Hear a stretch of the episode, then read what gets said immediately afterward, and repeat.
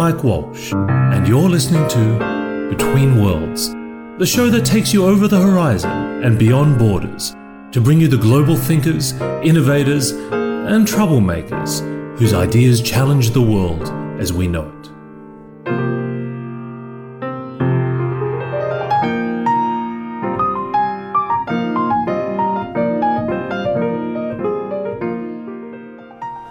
I'm sitting in a casino in Las Vegas, and uh, to my immediate left is uh, Jay Guilford, who is the uh, creator and content strategist at Spark. But I think people would really know the, the big brand behind that, which Yes. is Cirque du Soleil. Cirque du Soleil, Circus of the Sun, yes. and we are surrounded by your uh, brands and products. yeah, yeah, yeah. You can't go a quarter mile on the strip without being touched by Cirque. I, I look out of my uh, window in the, hotel I'm staying at, and I can see banners for Cirque shows uh, across the desert. Seven. We have seven on the strip. Yeah. Oh my goodness! And you know, I think that it's, it's really extraordinary when you when you look at the growth of uh, what started out as uh, street performers like 30 years yeah. ago. That's interesting, yeah, because 30 years ago, 31 years ago now, um, Guy Laliberté, uh, Gilles St. Croix, and Guy Caron, they were street performers and they had this idea that they would transform the circus. Do you know this? So Yeah, yeah. our first show was titled, and my French is really bad, so don't laugh at me, it's Les Cirque Reinventés, We Reinvent the Circus. And what was interesting about that to me was they were sitting in the shadows of big box circuses like Big Apple and um, uh, the Circus of China, and they dared to reinvent the circus. And um, And it, I guess it's testament to that in that I, I don't think people even really consciously associate Think of Cir- circus as- now at all. yeah, no, no. Um, because they sort of, you know, deconstructed the elements. They said, well, Yeah. I guess how can we do this without elephants? Yeah, yeah. and it, I think part of it, I don't know which is true. Some people say Cirque does not have uh, animals because, you know, animals' rights and all of this. And some people say Cirque does not, does not have animals because in the very beginning we were a startup, we were a nonprofit, and we were, you know, we had $2 in a biscuit in our pockets, and animals are expensive. so, So I think it's, it's quite appropriate that companies now look to Cirque to try and understand not just the secrets of its success, but how it maintains its ability to constantly reinvent itself. yeah, yeah. And, and, and learn about innovation and teamwork, which is really what Spark is all about, right? Yeah, yeah. Spark is um, training, teamwork, and professional development experiences heightened by Cirque du Soleil. Heightened right. by. Cirque du Soleil. So, so do you get executives who literally want to be able to do these crazy stunts? Or Yeah, yeah. You we let get- them on the highway? Yeah, we did Google, we did Adobe, we've done Kmart Australia, and some of them get on the Cerceau, which is a hoop. Um, they learn clowning. Uh, Have you seen Michael Jackson 1? No. No, well, in Michael Jackson 1, there's a shadow sequence, and people learn shadow sequence. They learn minor acrobatics. You know, our insurance doesn't cover triple uh, uh, flips with CEOs, but yeah, we put them on the, The. HR departments must love you guys. They legal you is must- really excited with this. So what's what? How, how did this start Cirque? Because I know other companies, you know, famously try to export their brand and intellectual property. Yeah. Disney were one of the first. yeah, um, and they're doing a great job of it. even people turn up at Toyota factories Yeah, in the old days to try and learn the, the kind of the Toyota way. Yeah, yeah. Well, what happened with us was that first and foremost, we were getting a lot of calls. Like, uh, I think we had forayed into this. We had tried several times, um, or dabbled, not really tried. Really, we were getting calls from companies saying, um, "We want to learn how you, how you innovate, how you um, how you continually reinvent yourself." So, and the second thing was that um, we had a, a, a division called Cirque Hospitality, and what they said was that, "Hey, we should try this teamwork and collaboration, the communication thing."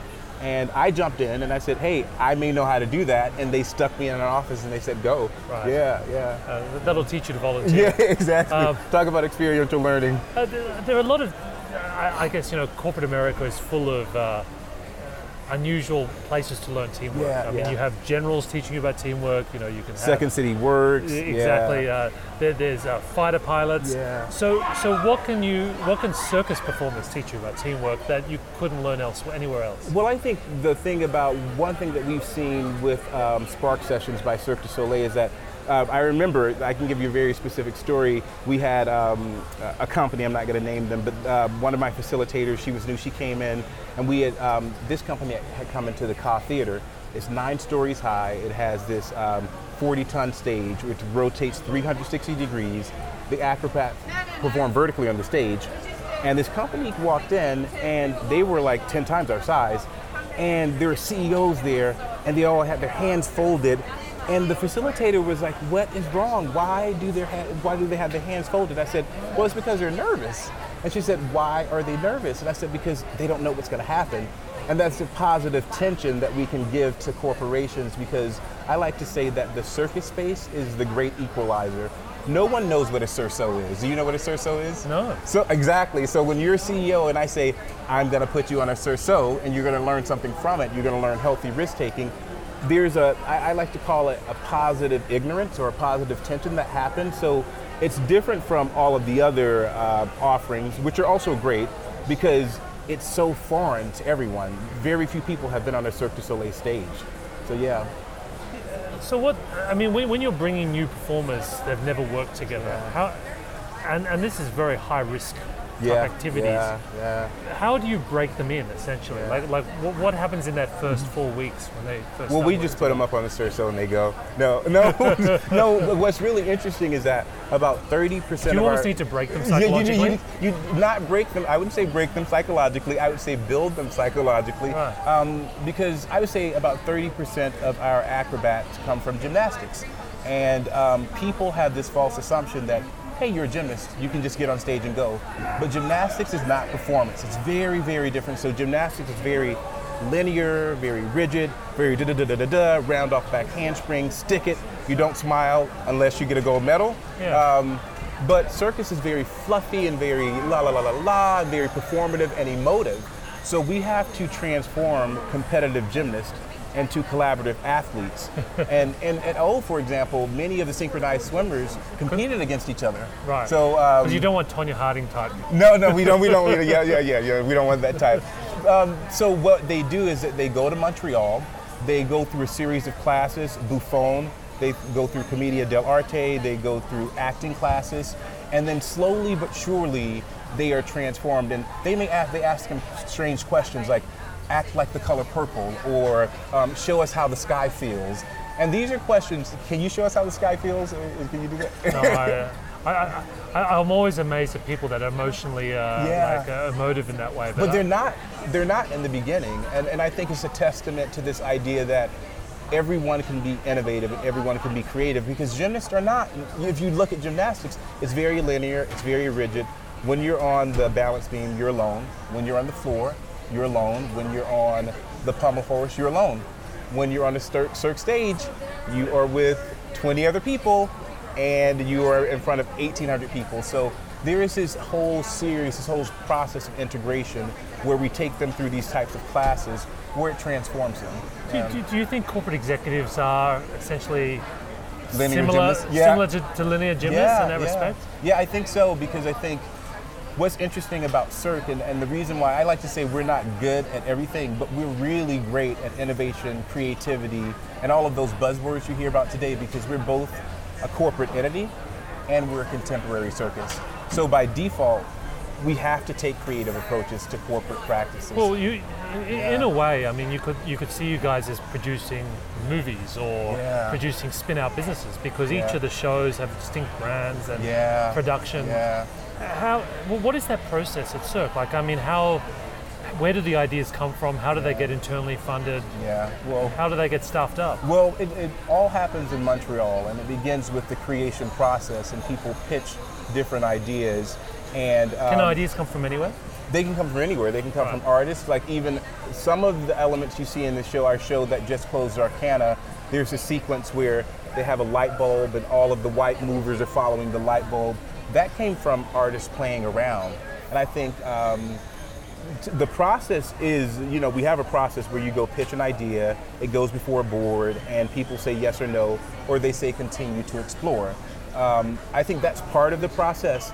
I think that what's really interesting is that we offer a lot of flexibility within the framework. So um, we've spent tens of thousands or hundreds of thousands of dollars on projects that have not succeeded necessarily, but we don't call them failure. We learn different things from them. So there was a propulsion project that we had in Montreal where they were trying to figure out propulsion and extreme sports.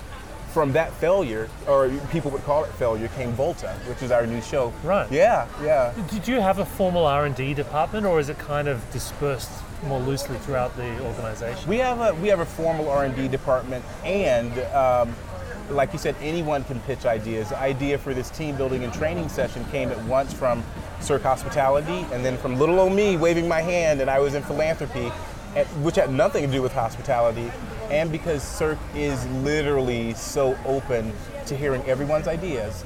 Um, we came to this thing called Spark, and now we're hosting Fortune 500 companies. Let's talk a little bit about you know your Cirque's approach to innovation. Um, one of the, the, things that we spoke of before, which I found really fascinating, is this idea of hybridization. Yeah. You know, the kind of the bringing together of very disparate elements. Yeah. Uh, actually, I think you know we are talking before about a previous guest I had, Magnus. He was yeah, talking about Mag- that. In, yeah. He was talking about that in music, right? Yeah, that yeah. you know, conflicting elements create a sort of a. He was talking ABBA, wasn't it? Yeah. yeah, yeah, yeah. yeah. Can you talk, how, I'm too I'm too old, young to remember ABBA, but Yeah, other yeah, people. yeah, yeah. So, so how, how, how does Cirque, you know, use that, you know, to create compelling content? Well, if you look at any Cirque show, it's it's once it's pointed out, it's very clear. So, for example, when you see O, O has a 1.5 million gallon pool that goes from solid to liquid in 20 seconds. But then there's also fire elements. There's also wind elements. And one of the unique elements on O is the bateau. It's the swinging boat. Do you remember this? Yeah. So it's at once an aerial uh, apparatus, and it's at once partner stunts because people are catching each other, and then it's parallel bars too.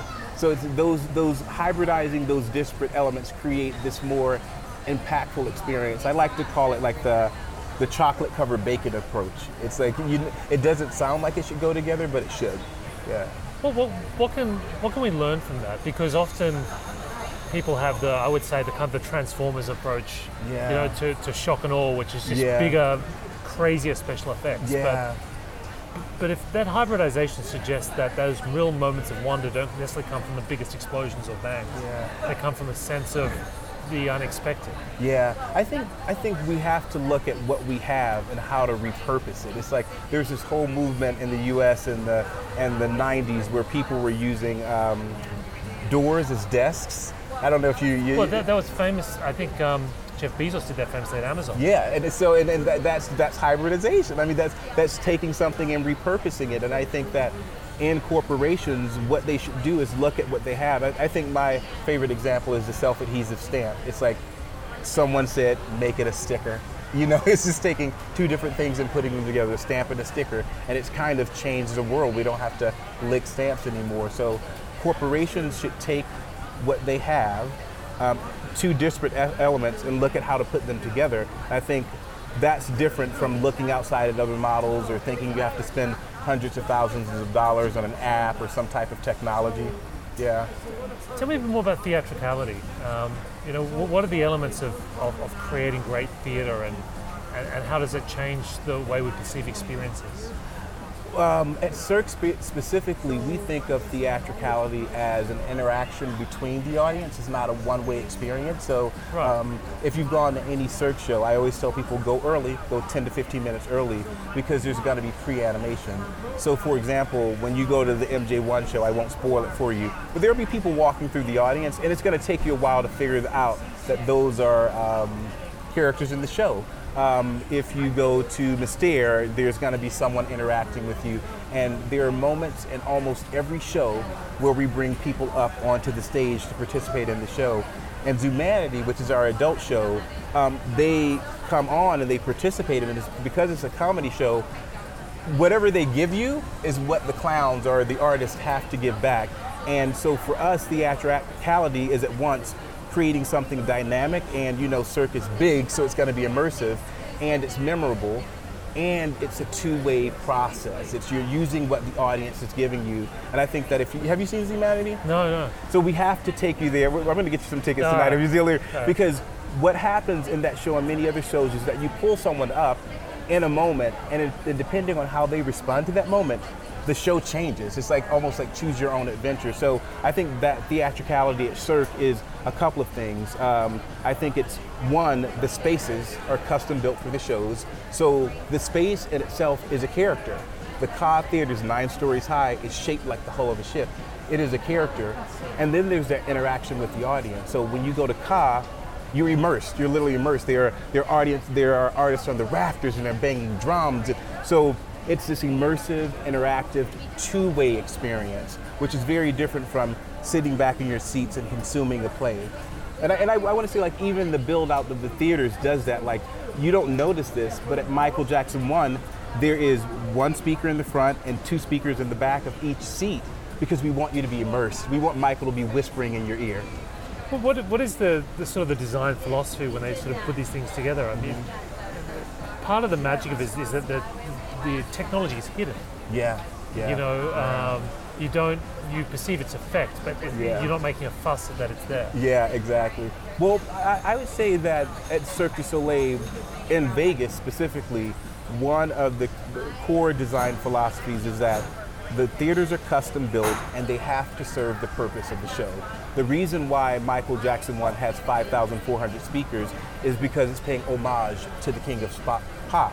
So it has to serve the purpose of the show. If you look at the Beatles' Love, most people don't notice this, but the stage moves and it lifts and it has all of this dynamic stuff, but it's shaped like the Union Jack, the British flag, because it has to serve the purpose of the show. And so um, the, the, the, philosophy behind Cirque when we're designing shows, specifically our theaters, is that it has to be immersive, it has to transport, and each show and each um, theater has to be unique. And that also serves a business purpose. It's like if you say you've seen Cirque, I have people say, I've seen Cirque. I've seen, you know, oh, I said, that's a 1.5 million gallon pool.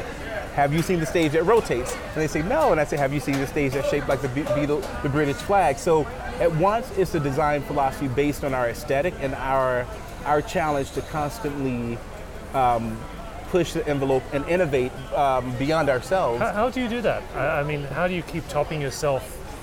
I mean, do, do you start with? Does it literally start like that, saying, "How can we do something bigger than a pool that can drain itself in seconds"? Like, what's You know- the what's the next big crazy technological feat? Well, you know, it actually starts from um, just creative inspiration. Like I, Bernard Courtois, who worked on Volta, um, it is extreme sports, acrobatics, parkour, and circus arts. That's the that's the, that's the hybridization there. Um, it was really just about um, doing something different, something new, something fresh, something millennial. Um, and it, it, uh, at, at very few of these creative meetings, for better or for worse, is uh, initial talks about numbers. It's not what is this going to cost or what market are we trying to reach. It's really more about telling a story. Right. Um, it, you literally. It, They, they don't sit down and go, how, how do we reach 35 to 45 soccer moms who are no, bored of Vegas no, no, no, shows? no, no, no. It's really about. It's like how do we tell this story of transformation in the digital age, which is what Volta tells. So is, is that really what the what the core show premise is behind Volta? The, the, yeah, Volta literally means change. Have you seen it? No. Well, Tell I- me if, about it. If so, what's interesting about Volta is that I'm not going to spoil it for anybody, but there is a main character who um, is going in one very great direction, and then his life takes a sharp turn. And when you see the show, there are acts where there are literally sharp turns. When you watch the preview of Volta and you look at the logo, it goes, it's a V, it goes, oh, this, this, this. People can't see what I'm doing, but if you watch the logo, you'll see. And that logo literally makes those sharp turns. So um, I think in every Cirque show, what people say to me when they see the show is, it has no story. It has no story. La Nouba has no story. La Nouba has this clear story. It's the story of transformation. The urbanes are marching and in their drab uniforms, and these colorful circsters come out and they interact with the urban, urbanes such that they find, they own, find their own creative selves. So um, um, Zarkana had a story. It was about uh, a guy who entered an old theater and he was transformed and taken through all these different So worlds transformation is a, is a common theme. in almost every show. In almost every show, yeah. Um, How, I mean, p- part of um, these new shows is a is a desire to connect with this new generation Yeah. and the themes, the digital world you mentioned. yeah. What is the process for internally for making sure that you're up to date with what's happening at street level? Yeah. I mean, how do you? I mean, if Cirque started 30 years ago with street performers literally Yeah. on the street with, with, with, with crowds, how do you? Now that you're a multi-billion dollar enterprise, how do you retain that edge? So we do some very we do some very basic things. We do surveys, we do R and D. One thing that we do here in Vegas is that we spy on our audience. So we go out, um, we see the shows, and then we sit in the lobby and we listen to what they have to say or what they're saying. And some of the elements are saying like, oh, that part was boring or that was slow. We go and take that feedback to our artistic teams and they make the changes accordingly. Um, and another thing that we do is that we're always recruiting um, fresh faces. Um, I remember specifically a lesson I learned at Cirque from our former VP of Marketing and Sales is you got to listen to everyone, even the interns. So there was a moment, um, and this is a, a key to how we remain fresh, and this is going to tell on me a bit there was a moment where I had a quarter of a million dollar deal for Spark on the table. They're cheering for it right now. Yeah. Had a quarter of a million dollar deal for Spark on the table. And the VP of marketing and sales, she was in a meeting, and I had a meeting with her at 4:30 because we had to talk to Australia at 5. And I'm like, okay, if she is late for her meeting, there must be somebody really important in that office. So I'm like, there's going to be like the VP from Caesars, or there's going to be the head of food and beverage from, you know, uh, I don't know, um, the Mirage. I'm sitting, I'm waiting for 20 minutes, and she knows I have this quarter million dollar deal. Out walks the intern, the marketing intern, and you know, I go in and, and, and I'm not furious, but I'm curious with a slight bit of fury, and I'm like, Alma, like, you know, you, you know, we had this meeting. I need you to sign this by five. Why are you t- wasting time talking to the intern? And she told her, me that the intern had given her some really great ideas about marketing, and that if you listen to everyone, especially the, the young people, that's where the fresh ideas are coming from. but I'll tell you, a week later, that intern walked into my office and I had a presentation on brand strategy. This word I just made up, brand strategy. It wasn't a real thing, but I made it up and said, this sounds cool. And the customer bought it literally. And I had a presentation and I did not know what I was going to talk about. It was two weeks later. And the intern walked in and she sat down and I was like, why is she here? And she said, I know you have a presentation on brand. I have some advice for you. And um, I was a, I was kind of like, you're like, I've been doing this for like 20 years. You have advice for me. But she recommended a book, Brand Gap. I read the book, Brand Gap, and it became central to my presentation. So one of the ways that we remain fresh is to remain open, and especially to millennials. I think that there's this whole millennial bashing thing going on. Do you agree with me? I love bashing them. Yeah. Is that what you're asking? Yeah, yeah, Oh. yeah, yeah, but, yeah. But I, I, th- I think when people talk about millennials and they say, "Oh, they want, um, you know, uh, high wages and they want to grow quickly and they want an environment that's dynamic," I'm like, don't we all want that? like, don't we all? So I think that there's this thing that if we step away from bashing the millennials and embrace their perspective, um, that's how we've grown, especially at our residential division at Cirque du Soleil. The, the, the first time you ran the program, it, it was challenging. I Yeah. You said it was. We a- failed. I said we failed. Well, why? Like, We failed because we um, made the mistake of being arrogant. We thought that, oh, you know, we run multi-million dollar shows. This is a $40,000 corporate event. We turned it over to the show team. We said, go do this. This is a Fortune 100 company too. I call it, um, you know, the unfortunate 500 company because we turned it over to the show. We said they want this, this, and this, um, but we didn't realize that it had to be choreographed. So this company walks in, uh, C-level oh, right. So you actually have the same logic of choreography to, to a training event. Yeah, yeah. So we didn't we didn't understand. They walked in. Someone needed to greet them. Um, um, they were in a huge casino. They needed human arrows. We didn't have those. Um, we didn't frame the, the the discussion, and we thought that we could rely on our bells and whistles. We were like, "You're in this theater. I'm not going to name the theater, but you're in this amazing theater, and we're going to turn on the speakers and we're going to turn on the lights." But they were there for content. They wanted to understand how we innovated, why we innovated, what were our obstacles, and then of course They didn't just want to see the the, the, the the shiny stuff. No, Right, they, right. they they didn't want to see the machine. They wanted to see beneath the hood, and um, it was a failure. I mean, I was sitting behind the audience as I often do to see their reaction. Two minutes into it, our uh, operations productions manager, he's talking about the the sound system. They're into it. He's talking about the witness. They're into it. Five minutes, they're not so into it. 10 minutes, they're pulling out the phones, they're tweeting. I don't know what about, but it wasn't it wasn't, Wasn't something good. good. Um, uh, 30 minutes, they're literally rolling their eyes. And then, of course, we pull out an artist and we have him do something fabulous on stage, but it couldn't save the show. No. So, from that first failure, we understood that corporate events and team building are very different from putting on a show.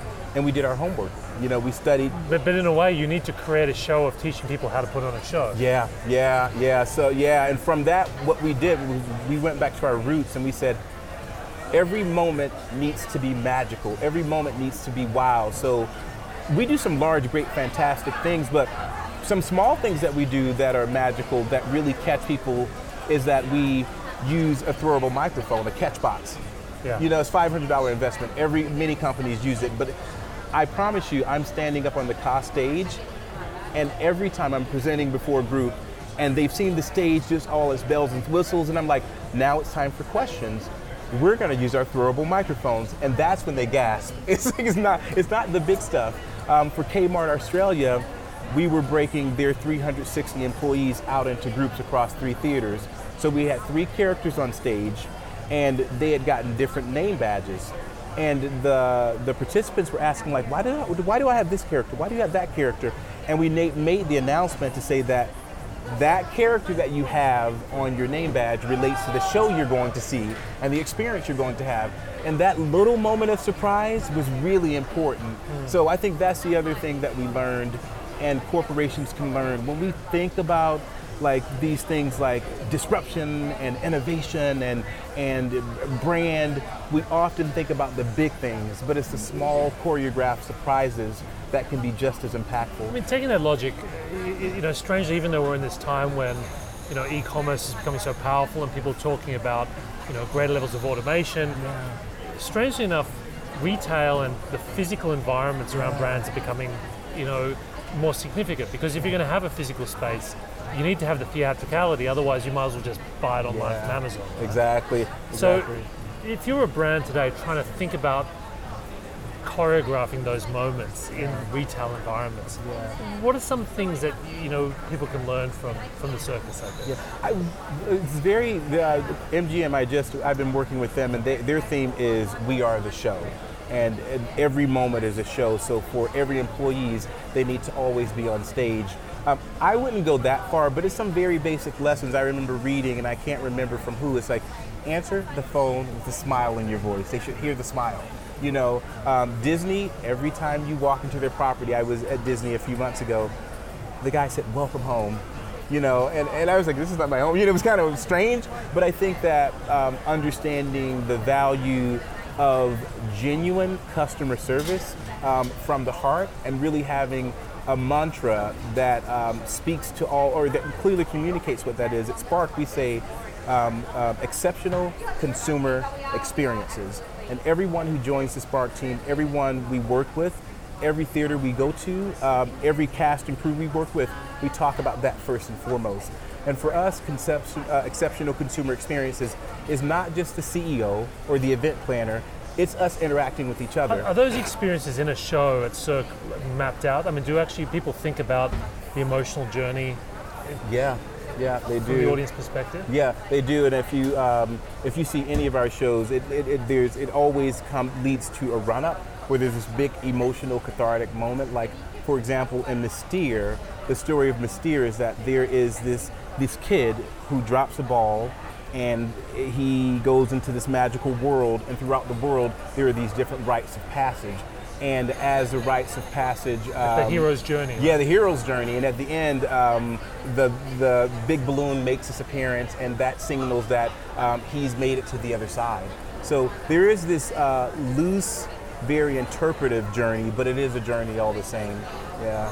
which I guess you know it's interesting that transformation is such a big part of your themes because it's also what every leader is worried about today. Yeah, You know, how do you transform your businesses and your leadership teams yeah. in this time? Yeah, and I think yeah, that's interesting because I think when people think of transformation, they think of the newspaper and they begin to shake in their boots because they think it's going to be digital. That's the assumption, and I and you Yeah. were talking about this. You you challenged this a lot that we assume that the world is going to be digital, but then. On the other hand of it, we have um, a lot of research the, about the experience economy.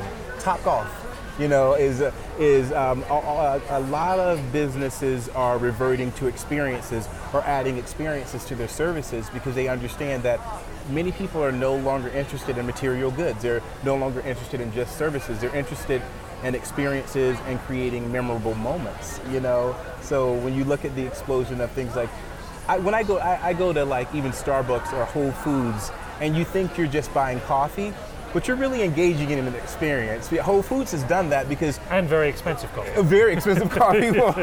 And Whole Foods has done this. I, I, I realized that when when I went to another coffee vendor and I asked for coffee and I asked for a tall, and she was like, she was offended. She was like, "You mean a small?" I was like, "Oh yeah, I've been I've been Starbucks, you know, I've been." Star-. But they've created this type of experience. Even the fact that they have you know millions of people in the world saying tall, grande, venti. It's they, have done they've revolutionized it, and that's not technology.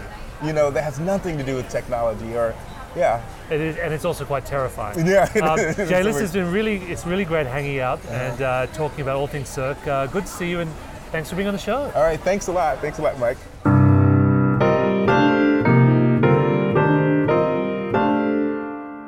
You've been listening to Between Worlds. For more episodes and information on how to subscribe to our podcast, please visit www.mike-walsh.com slash betweenworlds.